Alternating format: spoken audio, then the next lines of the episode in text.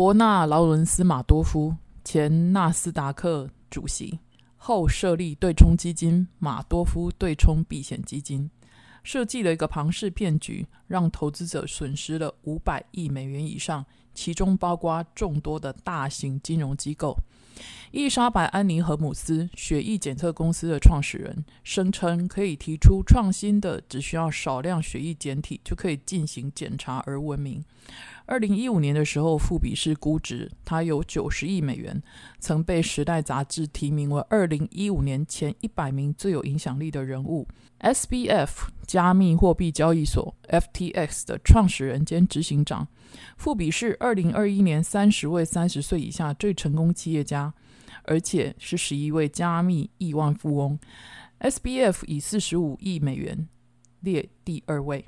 十一月十二号，FTS 申请破产重组，台湾被列为第七大受灾国，数大对冲基金都惨赔。欢迎收听《两代画江湖》，我是老江湖，我是小江湖。哎，小江湖有没有发现上面这三个经济诈骗犯啊？以时间轴排列的话，刚好是经济发展的缩影。哎，金融诈骗。生计诈骗、加密货币、数位诈骗哦，好哦，怎么那么刚好啊？难道是阿公的音别？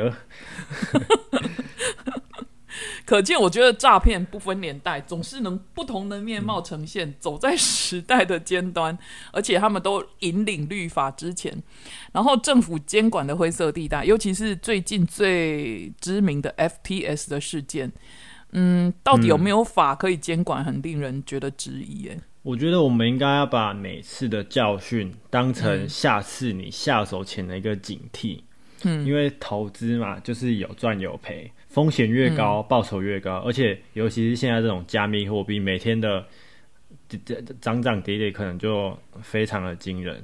然后，嗯，刚刚讲那个有赚有赔，这也是千古不变的道理啊。这个新闻，我大概稍微去了解一下，真的是非常的八点档哎。很突然呢，好突然哦！对，非常突然。可是我觉得哈，它会不会是它不是稻草？会不会是只是冰山一角？就是这 FTS 的事情，或者可以借由这件事情，把一次性就是有问题的平台都都挖出来。希望了，希望了。此外，我觉得这个加密货币啊，还有这些交易平台，他们都有所谓去中心化的特质。光这一点就很抛开传统的金融监理单位的监管了。更何况，我相信现在传统的监理单位可能也搞不清楚什么是加密货币，然后什么是去中心化，更不要提那些落后的落后的立法单位他们了。真的，我觉得 FTX 另有蹊跷，哎，就是我或许我们。对一些加密货币有片面支持的误解。你这里的误解是指什么？因为加密货币有去中心化的特质，但是我不太确定这次发生事情的交易平台，它是不是同时也有去中心化的特质？我认为，假设你是所谓交易平台的话，应该是有。对，或者是他也假装他有，你懂我意思吗？因为假如因为假如说大家跟他交易，那这样的话不就是？又变成中心化，就是我们都跟他交易，它是一个，它是一个我们的窗口的概念。对，但是这样是不是又又有点中心化的特质？你这样说也有道理耶。因为假如说我我我以为的，我心中认为的去中心化，你可能是跟一个不不知道的人在交易。应该是说你所有的记录都是在 blockchain 上面的，哦，是有。一个账本的，但是那个账本是有很多的 copy。对对对对对对对对。所以你是没办法轻易去改那个账本，那个东西才叫去中心化。嗯嗯嗯。那如果照你来讲的话，既然有一个所谓平台了，或许，所以我刚才才说，或许是有，或者是他假装有，有去中心化，但实际上他还是有那个平台。了解。所以就回归你刚才说的，单就投资来讲，真的应了一句高获利。伴随高风险，更何况这是很新兴的加密币的交易平台。是的，不要大家把工作辛苦赚的钱，又加班又加班又加班的钱，又赔进去，又赔了夫人又折兵啊！有啊，有这一次听说台湾很多人就是把什么房子的投期款或什么九成的资金投下去，然后就没了。对对对，我们先来整理这件事情，就是 FTS 是什么？它是一间。虚拟货币的交易所，我觉得可能可以理解成股票的交易所，概念差不多。我觉得啊，他们他们就是，而且他们有自己出一款加密货币叫 FTT，对，然后他们是透过一些手段来使用投资人购买 FTT 的钱，就是他们他们嗯去动用了这个投资人的资金，所以才发生了。对这次的事件，挤兑线上挤兑这样子。其实我一开始很想把它界定像是很传统的金融公司，哎，有点像。后来发现，就像你讲的，它有发行虚拟货币 FTT，嗯，所以它又有发行货币了。你说它是金融公司吗？它又不是。然后它还有发展出很多很复杂的金融商品哦，嗯。所以你要界定它到底是一间公司还是交易所，我觉得真的很难哦。你有没有发现？嗯，真的。很杂重点是，它有监管单位吗？嗯，应该算是有吧，但是他在台湾没有子公司，所以台湾无法可管。这也是我挖到的那个报道的，因为好像有一个人跳出来说，因为他在台湾没有设立子公司，所以台湾的法律管不到。他现在应该连美国都管不到他，因为他在巴哈马的样子。根据这一期《商业周刊》的报道啊，嗯。就现在这个产业，就所谓什么线上交易平台这一种，它目前是没有规范交易所该何时，然后该如何公布他的财务资讯。嗯嗯。所以你们这些就是散户用户。跟这些交易所之间的交易是完全凭借所谓叫信任，或者是你就是，我就相信这个公司，我说我买这样子，嗯嗯嗯，一一听起来就很赌博的感觉，赌博性质非常的高。然后再加上现在全球各地对于这种加密资产的监管态度，根本就是感觉也没有立法，对，然后也没有单位在管，所以这种交易所的合法性就很令人质疑了。所以严格来说，它到底有没有监管这个？监管单位这件事情，我觉得答案有可能是否定的。而且，就像我们刚才在讲巴哈马这件事情，我觉得现在唯一能管它，就是用属地主义，就法律上的属地主义扩大解释来管它而已。哎，然后像嗯，像 FTS 啊，你有去查说，比如说它像上市贵公司一样，它官网上面找到会计财报之类的吗？我原本我原本觉得好像有，嗯。然后大家看完都不妙，但是我把那些新闻点下去，结果他也没有，所以好像没有 被新闻标题骗了。因为他哦，他是那种资金，就你刚才讲资金大挪移的方式啊。现在有一个人去接管他的执行长了，就是以前在负责安龙案的，就是也是一个负，也是一个大案子的破产清算的律师。他现在去接管这个执行长，就叫什么 John 雷三世这样子。根据他的说法，他说 FTX 几乎不存在会计、审计还是支付系统，即便他有的话，对对，即便他有的话也有缺陷，所以我就想说，一个完全缺乏可靠财务信息的企业啊，而且这个人还说他需要一段时间，他才能揭开全部的真相哦。假设因为如此，投资人还是政府，会不会因为这件事情去审视说？目前市场上所有的加密货币交易平台，我觉得应该借此去掀开所有的交易平台，或者是就像我刚才一开始讲的，会不会有股盘效应？我在猜了。我自己是觉得加密货币比较悬一点，因为它有一些有一些概念我比较难理解，所以没有特别去研究，也没有想要投资。啊，网络上找到资料也是大家会去审视其他平台，但是我觉得。贪小便宜之人终究会败在自己的手上，那个手啊，就是管不住，那个头就是管不住自己的小手，就是会一直按买买买买买买。点花点花鼠的手，然后对，然后就会又不小心出事，所以小心行事之人也不会因为大风大浪而沉到海底，但是贪心的人终究是会败在自己的手上。我觉得未来是否因为需要因此去成立所谓去中心化的政府来监管这种去中心化的交易平台？可是这样子又会不会跟所谓去中心化的理念相冲突？这一段应该大家已经听到昏头了。而去中心化的政府一直是人民的政府吗？乡民政府或酸酸 民政府？很难讲哎。哎，跟大家讲一下。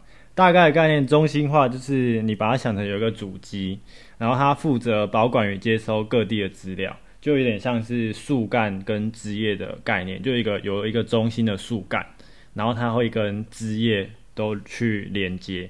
啊，去中心化则是蜘蛛网状的分布，没有每一台电脑它都。各持诶，算是持有大家的资料，然后大家都共同分担，嗯，保管跟接收的能力，就是没有一个主要 树干的存在。